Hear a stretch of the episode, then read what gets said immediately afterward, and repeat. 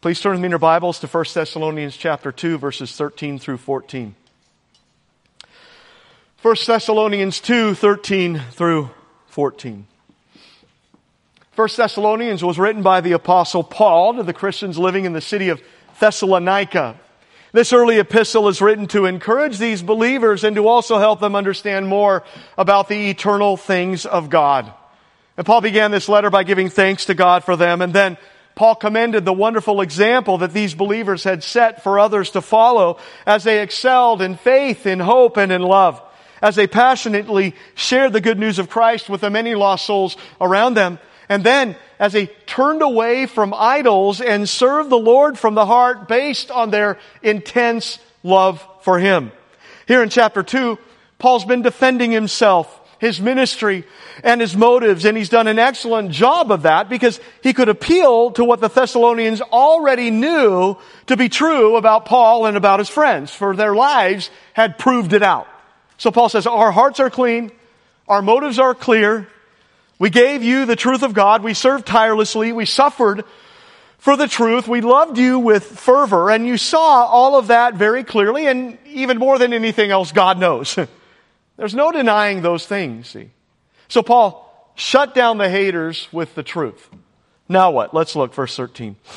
For this reason, we also thank God without ceasing because when you received the word of God, which you heard from us, you welcomed it not as the word of men, but as it is in truth the word of God, which also effectively works in you who believe. For you, brethren, became imitators of the churches of God which are in Judea in Christ Jesus. For you also suffered the same things from your own countrymen, just as they did from the Judeans. Now here we see the fact, which is this, that Paul and his friends, Silvanus or Silas and Timothy, they thanked God without ceasing. Now, we're going to see the reasons why they thanked God without ceasing in just a second, but the very fact that Paul and his friends thanked God when they thought of the Thessalonian Christians is a very good sign. I mean, it reveals a lot about the church in Thessalonica. See, most of the churches that had been founded by Paul, they broke his heart at some point in time, either with fighting or with unrepentant sin or with being deceived by false teachers and, and, and turning to lies or by something else. But the Thessalonian church, while not perfect, they were a great blessing and they were a great encouragement to Paul and his friends, generally speaking. And they're just like, oh, thank you. We, we thank God for you. Paul said that at the beginning of this letter in chapter 1 verse 2. Here he says it yet again. And this is clearly something that was at the forefront of their hearts and of their minds. We're so thankful for you. The word thank is in the present tense, which shows us that this was their continual feeling towards the Thessalonian believers. Note also those words without ceasing. The word means constantly, incessantly, and continually. And how good is that? I mean, I'm just always constantly, continually giving thanks to God for you. Don't you love that? Continually. Oh, that that would be said of all of us because we give others reasons to be thankful. Let me ask you, when other believers think of you, are they thankful? when other believers think of you, are they grateful? Because you can learn a lot about a person by what he or she appreciates. And here, Paul and his team constantly express their gratitude for God's work in the lives of the Christians in Thessalonica. And rather than being a source of grief, these Christians evoked gratitude, and they're a great example for all of us today. So again, the question, do other believers thank God for you? Why would they do that? Because you're a blessing to them? because you're an encourager, because you show people what Christ is like, because you love people and you're greatly loved in return, because you're involved in other people's lives for the good, helping when they are hurting and correcting when, when they are erring, because you show others that Christ really does give victory, that Christ is sufficient, that Christ really does give comfort in trial, that Christ really is worthy of giving our all to. What about you? Well, Paul gives Three specific reasons why he thanked God for these Thessalonian Christians. Lord help us to follow their example. First, they welcomed God's word as his true word. Verse 13. For this reason, we also thank God without ceasing. Why? Because when you received the word of God, which you heard from us, you welcomed it not as a word of men, but as it is in truth the word of God, which also effectively works in you who believe. So Paul says, we thank God for you. Why? Well, for this reason, he says. Okay, for what reason? This reason. Because when you received the word of God, which you heard from us, you welcomed it not as a word of men, but as it is in truth the word of God. And that kind of reception of the word of God will cause any pastor or any missionary to rejoice and to give thanks to God. Why? Because the word of God just isn't just any old word, right? It's the word of God. Now today, the Word of God, the full and complete revelation from God is contained in one perfect book, the Bible. However, at the time that Paul wrote these words here in 1 Thessalonians, the New Testament was still being written. And while God gave apostles and prophets the ability to speak God's word of truth to the people at this amazing time, God also used some of those men to write down that word of God under his divine inspiration, which was then completed with the book of Revelation, which was then compiled and put into one book, the Bible. So, the word that the Thessalonians heard from the missionaries was God's word. And it wasn't their own.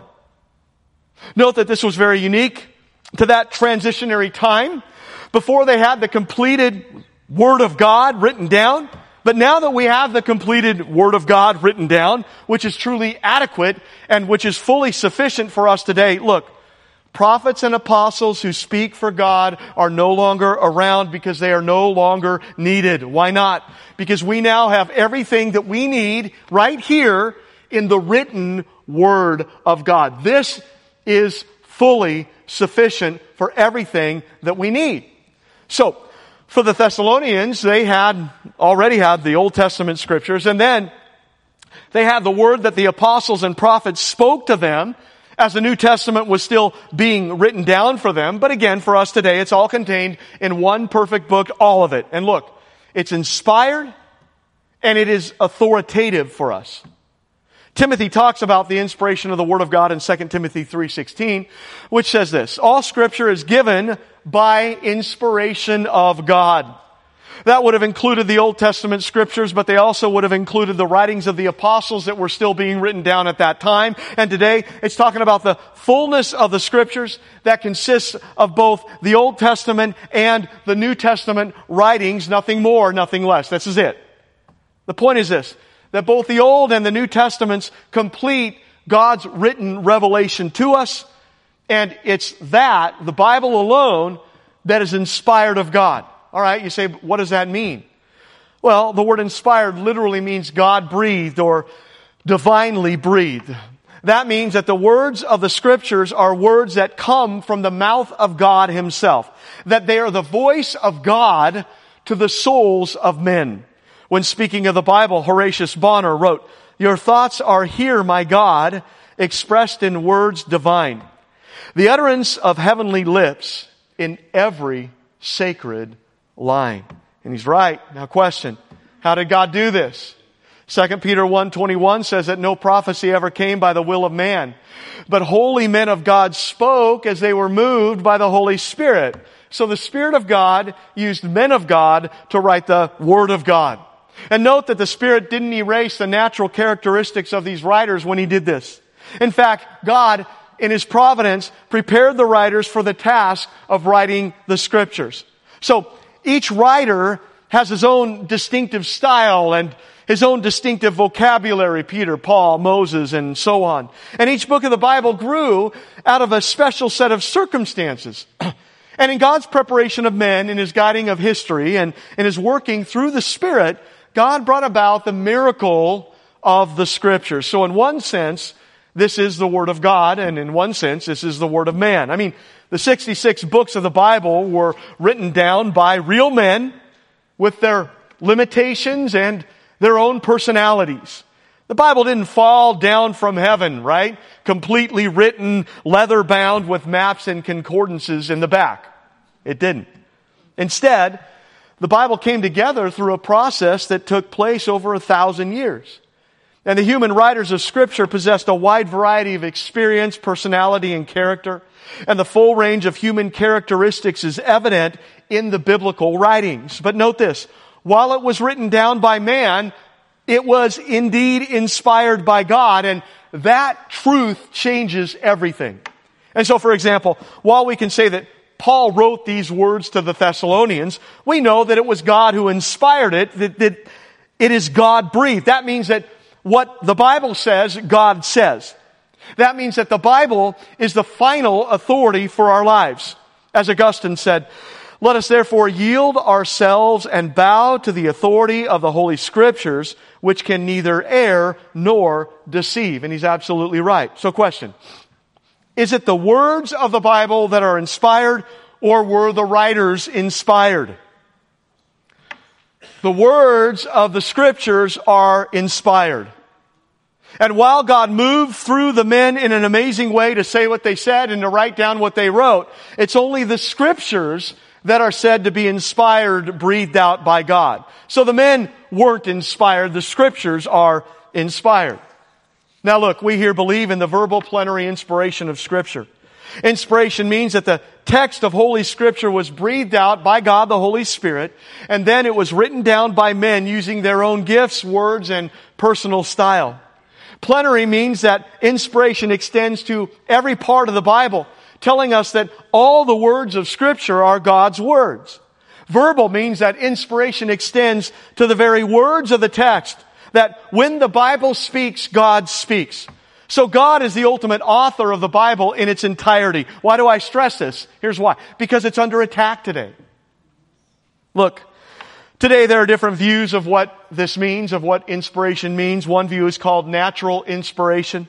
The view holds that there's no supernatural element involved in writing scripture.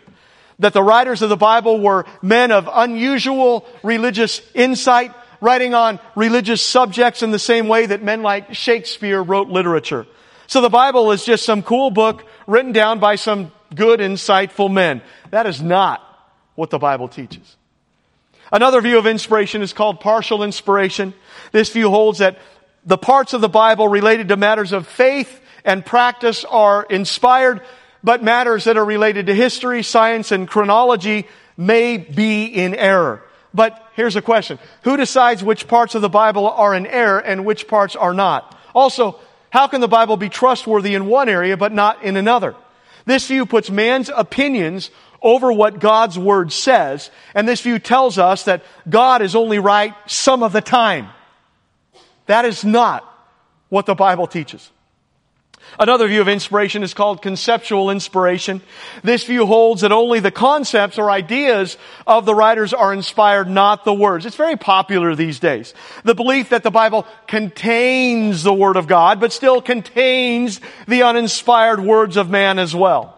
That view allows us to pick and choose what we like in the Bible and make it pretty much say whatever it is that we want it to say. It also allows us to get away with a whole lot of sin in the process. That is not what the Bible teaches.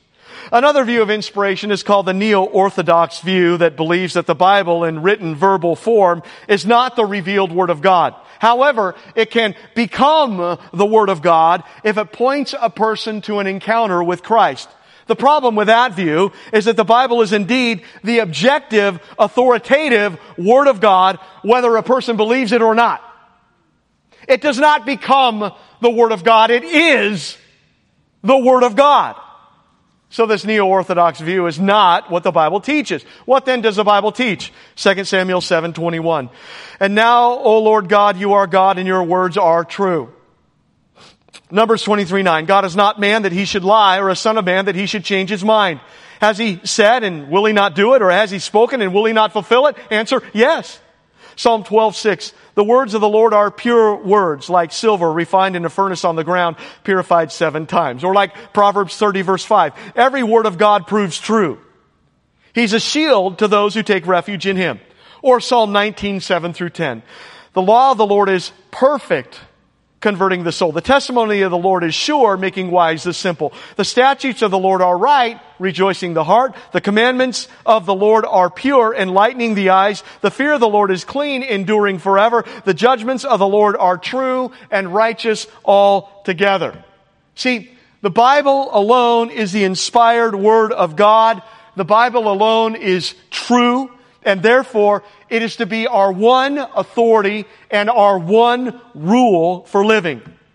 Look, God is the creator of all, and He's the source of all that exists. And as a creator and as a source of all things, God alone defines what is true, and He alone is the ultimate revealer of all truth. He Himself is truth. Christ the Son is the embodiment of truth. And His Word, the Bible, is truth written down because it comes to us from Him. This tells us that ultimate truth is an objective reality. It exists outside of us and it remains the same regardless of how we feel or of how we perceive it. It's fixed, see. It's constant. So, you have your truth and I have mine. That is not correct because truth isn't up to you and truth isn't up to me. No, God is truth and His Word is true because it all comes from Him. So, implication, what we think doesn't really matter. What God says is what matters. And if God says it, then it's true. And the wise soul bases his life on the truth as opposed to a lie. The wise soul believes what God says. The wise soul listens to God. The wise soul obeys God the wise soul's authority comes from the Word of God as opposed to the thoughts and to the opinions of sinful people. Of course. What? I mean, you're going to base your eternal soul on what sinful, marred, skewed people think rather than on what the God who created you says? Really? You're going to base your thoughts about life and morality and eternal issues on what fallen human beings think instead of on what the Lord God Almighty, who is all truth, says? Really? I well, I think this and I think that and I hold to this view and I, I hold to that view. Well, who cares? What does God say? That's the issue. And that's all we should really care about because God's word is truth and the opinions of men are just that. Opinions. And look, these Thessalonian Christians knew that the word that they were getting from Paul and his friends weren't just the words of men. No, they were indeed true words, the truth of God, the word of God. So they welcomed it as that. The word welcome means to readily receive, to welcome as a friend, to grasp, to accept with open arms, open minds, and open hearts. So we find that the Thessalonian Christians put out the welcome mat for the Word of God as an invited guest. Come in. Come in. So glad you're here. Please come in. It's a great picture.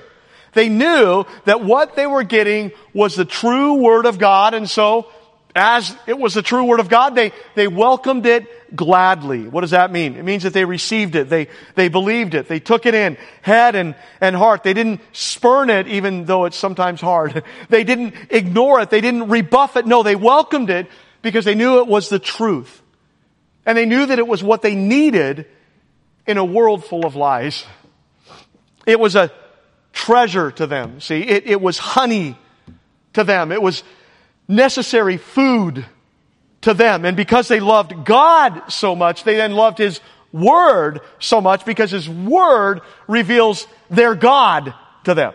One said, the way a Christian treats his Bible shows how he regards Jesus. That's absolutely right. Because the Bible is how we come to know Jesus. So, because the Thessalonians loved Jesus so much, they then loved his book because that's how it works. See, Christians love the Word of God because the Word of God points us to God. So we love it and we read it and we obey it and we immerse ourselves in it because it's the main means that God uses to bring us closer to Him and to know Him better. What about you? I mean, many say they love it, but they're all talk. They say they love it, but they don't read it very much. That's not love. They say they love it, but they pass up opportunity after opportunity after opportunity to take it in. That's not love. They say they love it, but their Bibles are dusty from underuse. That's not love. If you love him, this God who created you, this God who died on a cross for you, this God who saved you when it was the last thing that you deserved. I mean, think about it. You deserve hell, but he suffered and died so you, his child, could be with him forever in eternal glory. Look, if you really love him, then you will love his word. And that love will be seen in how you handle that word. Reading it, taking it in, living it out. Welcome Please come in. Is your love clear? Look what Paul adds at the end of verse 13, which also works effectively in you who believe. How true is that? God's word is effective. Anyone? Don't we know it? The Greek word used here is the word energeo, energy, which speaks of power that produces results, the word of God. Here, Paul makes it clear that it's God's Word that exerts effective and energetic power in believers undergirded by the Holy Spirit. Like the gospel is a power of God for salvation, eternal salvation. Faith, saving faith, comes by hearing and hearing by the Word of God. And then all scripture is profitable for doctrine, reproof, correction, for instruction in righteousness. Look, that the man of God may be complete, thoroughly equipped for every good work. So the Word is the means of saving us, and the Word is also the means of equipping us for every good and godly work. It's effective, see, and haven't we seen that firsthand? I mean, I've seen God's effective Word be used to save some of you from eternal hell. That is effective. I've seen it. I've seen it change many of you from being overcome in your sin to being true God pleasers more and more and more. I've seen you respond to the Word of God with passion, where you change sinful things in your life where you reach out to the unlovable, where you forgive people for wretched wrongs done to you, where you turn the other cheek, where you overcome trial and, and tragedy with godly joy, where you trust Him in His sovereignty, even when you don't always understand it. On and on it goes, and it shows us the effective power of the Word of God and how the Spirit works through His effective and powerful Word. And we do well to recognize that and to cherish this amazing gift right here that He's given to us. I mean, people have died to get this book into our hands today. This book that we hold in our hands, people have died to get this book into our hands. This book is a blood-stained book. This book is built on the backs of martyrs who suffered and bled and died to get this book to us today. And we should treat it appropriately. What else reveals God to us, reveals our true selves to us, reveals our sin to us, reveals God's holiness and sovereignty to us, reveals God's love and mercy to us, reveals the way of salvation to us, reveals God's judgments and laws to us. What else? See, God uses His Word to change us and to mold us and to empower us and to revive us and to restore us and to teach us and to enliven us and to encourage us and, and so much more. It's a word that is the food that nourishes us in godliness. It's our drink that sustains us and our growth, our training, our maturing is based on the Word of God. And just as a baby grows because it eats, you grow because you eat what? The Word of God. And this is what will mold you more and more into that growing, maturing, powerful, overcoming, sin-hating, God-pleasing man or woman of God that you're called to be the effective Word of God. The Thessalonians understood this truth, so they welcomed it as a beloved friend. Lord, help us to do the same. What else did Paul and his friends thank God for when he thought of the Thessalonians? This. Second, they became imitators of the churches of God in Judea. Verse 14. For you, brethren, became imitators of the churches of God which are in Judea in Christ Jesus. It's very interesting. And the second part of this verse reveals more specifically of what Paul really is talking about. But before we get to those specifics, I think it's good to generally note that the church in Thessalonica became imitators of the churches of God in Judea, even though the knowledge of the churches in Judea would have been very, very limited by the Thessalonians. Remember, Thessalonica is way, way over there in Macedonia in Europe, while Judea was in the southern part of Israel where Jerusalem was located and where the church first began. Judea and Thessalonica were about a thousand miles apart, and yet look, the Christians in Thessalonica became imitators of the churches of God which are in Judea. How is that possible? I mean, they didn't know each other. They didn't FaceTime each other. They didn't have any of the modern conveniences like we have today to know how the churches a thousand miles away are doing and, and how they're acting. And how did they then know how to imitate the churches in Judea? Here's why. Because of Christ. God's, see, God's children should bear a family resemblance. Even if we don't look the same physically, and even if we never even have met face to face, still, we should bear a family resemblance because we have the same Father and we have the same Savior. The word imitate is from the Greek term mimetes, from which we get the English word mime which refers to someone who imitates another person, pantomime, and mimeograph, which is a machine that makes copies from a stencil. So the word means to copy, to imitate, and to mimic. Here, we find that the Thessalonians imitated the churches in Judea. Now, I don't think they were trying to be like the churches in Judea because again, they had so little information about the churches in Judea. Instead, I just think it flowed naturally. And Paul's saying, hey, you, you guys look just like the churches in Judea that I recently visited. And that's the way it should be because our aim is the same. Isn't that true? Isn't it true of churches everywhere around the world? Our aim is the same. To glorify God, to honor God, to please God, to, to love God and to love others. That's the aim of every true church around the world. That's the aim of every true Christian around the world. And people observing from the outside should be able to look at us and say, wow, they come from different cultures and they sing different songs and they are rich and they are poor and they have different skin color and they're different ages and they're thousands of miles apart, but they look the same. They look like Jesus. See? They have the same Father, they have the same Savior, they serve the same Lord, they follow the same book, and their aim and goal is the same and it shows, I can see it.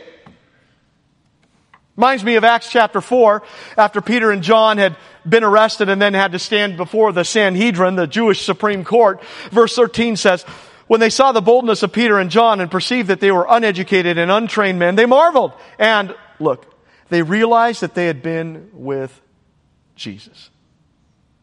That's the way it should be for every true believer. The thought, man, this looks familiar. The thought by the Sanhedrin, man, these guys look exactly like the guy that we nailed to the cross just a few weeks ago. And while Peter and John had been preaching boldly about Christ, look, it was much more than just words because Christ emanated out of them. Christ clearly rubbed off on them and it was unmistakable. Realize means to know, to comprehend, and to perceive things as they truly are. It's clear, see?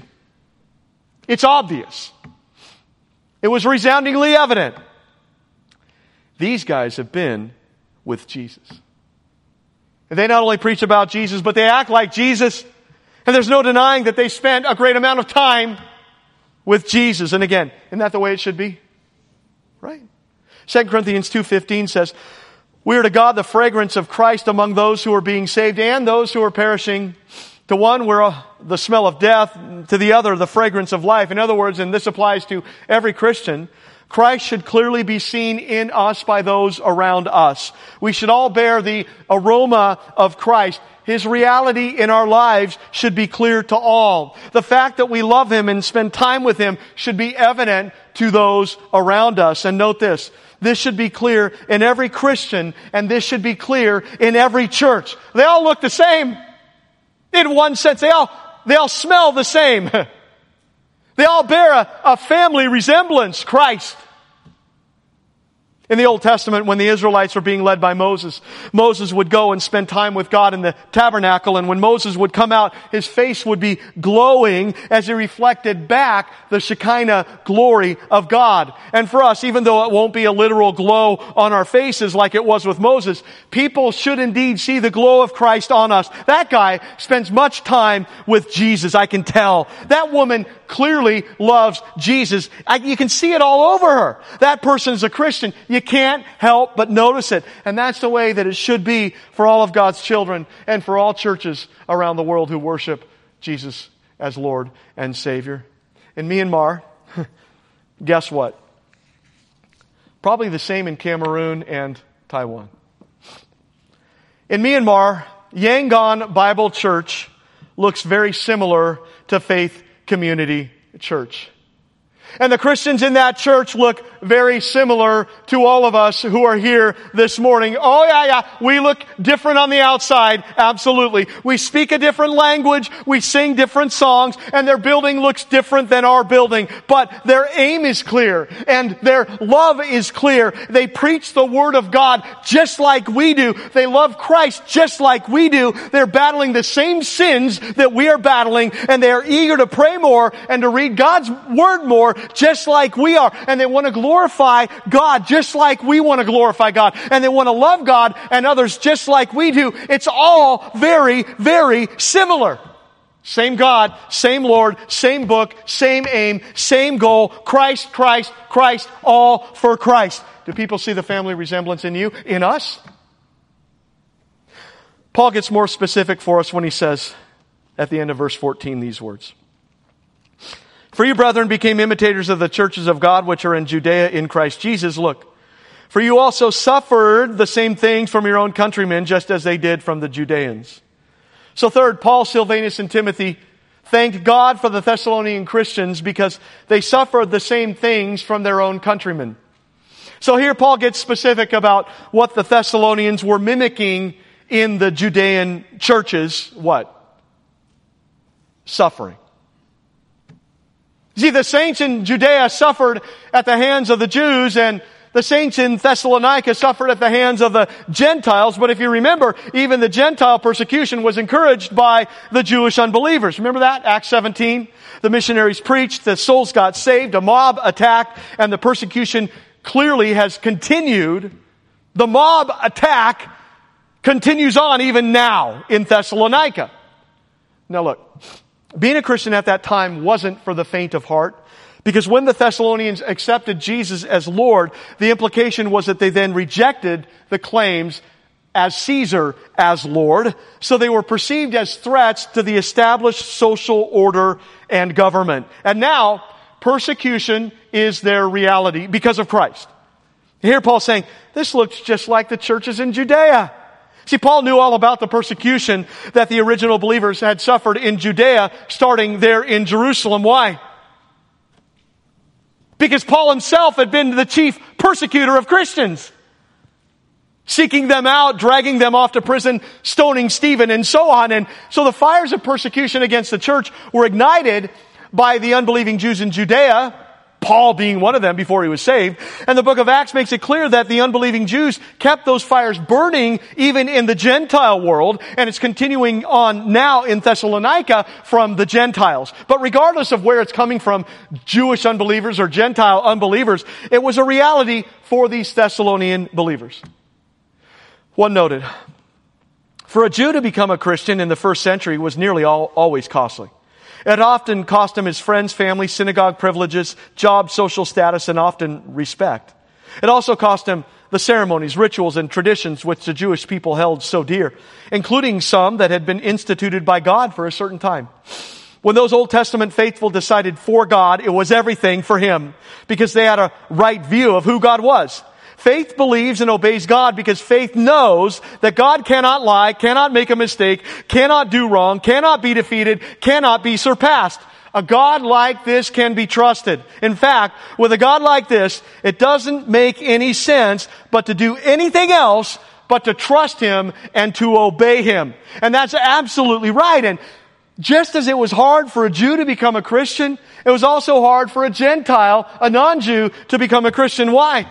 Because that meant leaving your idol worshiping life to serve the Lord God Almighty alone, which always, always has consequences. Losing family, losing friends, losing status, mockery, and yes, persecution. And these Thessalonian Christians were certainly facing persecution in some serious forms.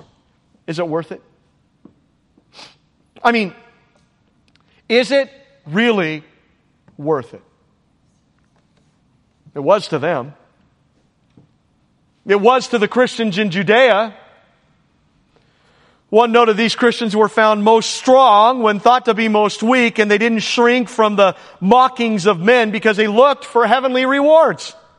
They on whom the beauty of eternal light was shining didn't dread the darkness of the dungeon. Fed to the full by fasting, they didn't seek to be diverted by pleasure. Refreshed by the hope of eternal grace, the burning heat of summer did not parch them, nor did the cold of icy regions break their spirit. For the warm breath of devotion invigorated them. They didn't fear the bonds of men because Jesus had set them free. They didn't desire to be rescued from death because they looked forward to being raised to life by Christ.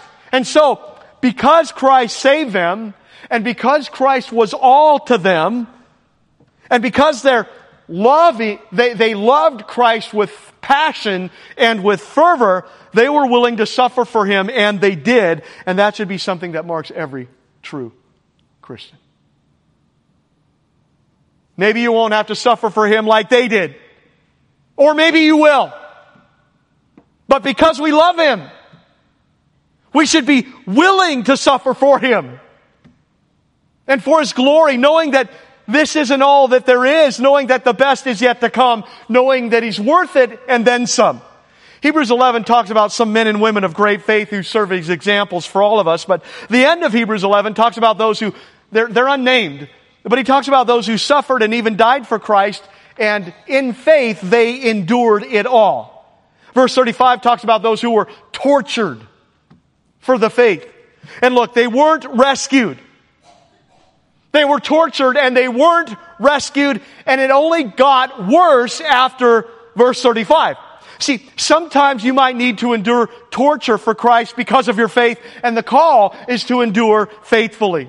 The word for torture means to stretch a person on an instrument of torture resembling a drum and then to beat that drum to beat that person with clubs, usually to death, which was an incredibly horrible way to die. And here, we see that there were Christians who were willing to be beaten to death rather than compromise their faith in Christ.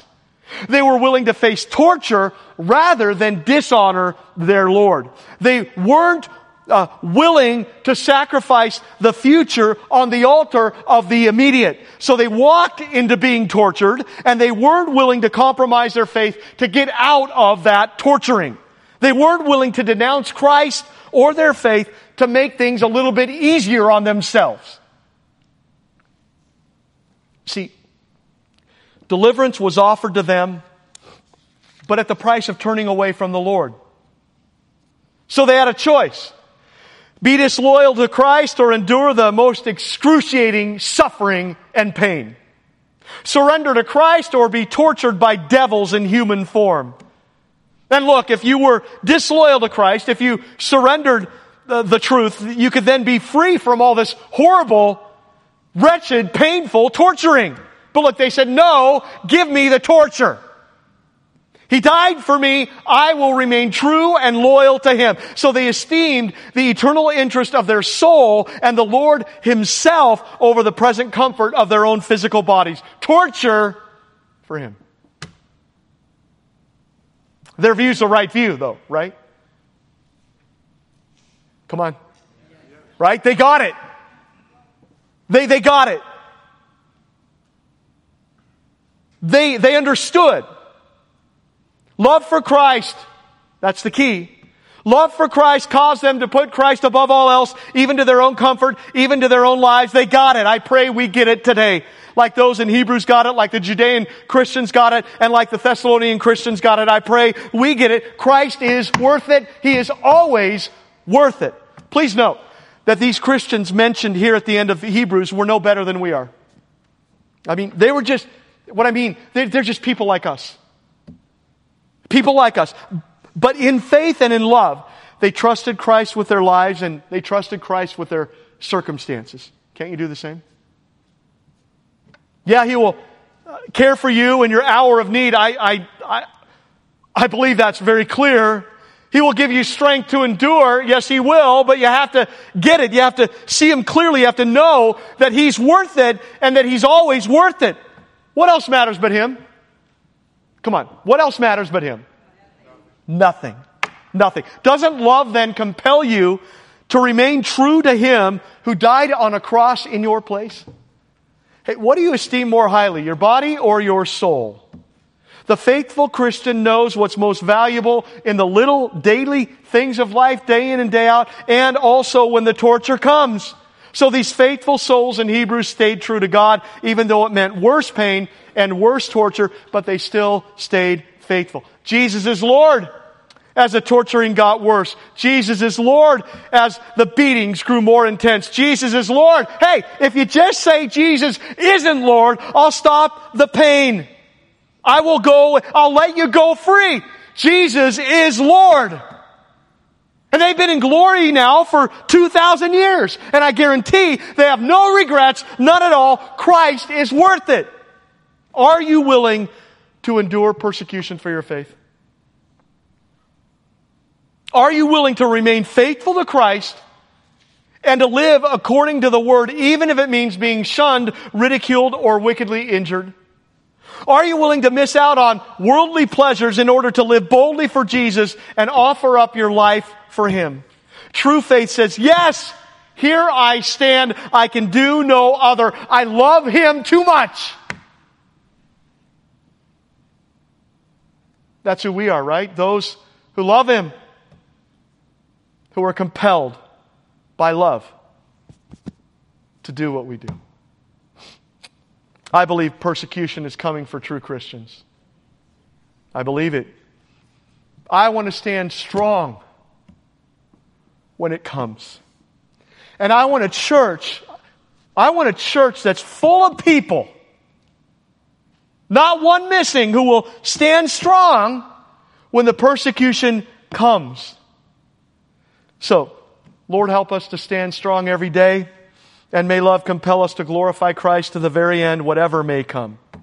He's worth it. Let's pray. Heavenly Father, help us, Lord, to be people of conviction, to be people filled with love, intense, passionate love for you, because you are worthy, because of who you are and because of what you've done. So, Lord, um, fill us up. Help, help us to see clearly and help us to learn Help us to cherish the book because we cherish you. Help us to not be mere words and just say we love you, but we don't ever read the book that tells us about you. Help us to pick it up and read it because we love you, and may that strengthen us for what may come. It may not, but what may come. Help us to be ready. Help us to stand strong, and help us every day to honor you with our fading lives. May we encourage one another. We love you and thank you in Jesus' name. Amen.